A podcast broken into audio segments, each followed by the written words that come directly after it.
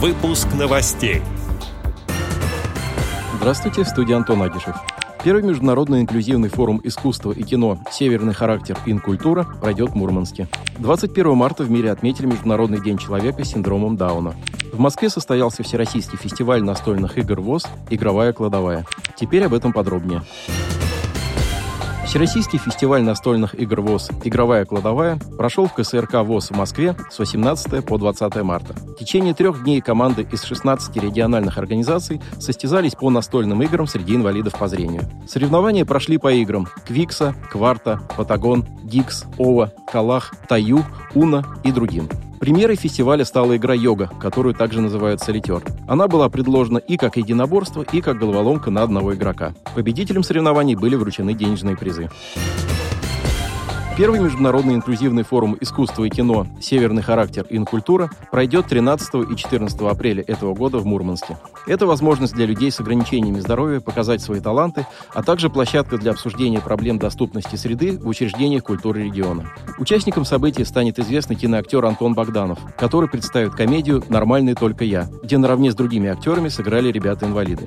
Также на форуме выставит свои картины петербургский художник с ограниченными возможностями Иван Галаничев.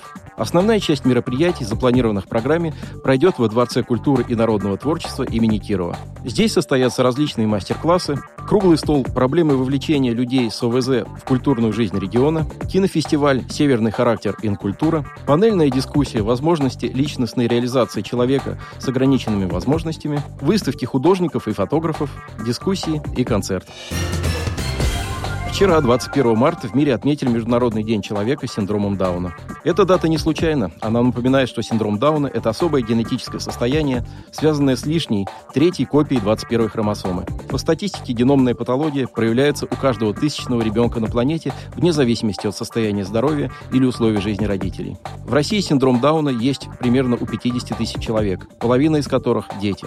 Семьи, в которых появился особенный ребенок, часто сталкиваются со множеством проблем, так как общество мало знает о сути синдрома и склонно к предрассудкам. Между тем, такие люди могут учиться, работать, играть на музыкальных инструментах и заниматься спортом. Если в начале жизни у ребенка проявляются сложности в развитии, то при внимании к реабилитации он в последующем живет полноценной жизнью.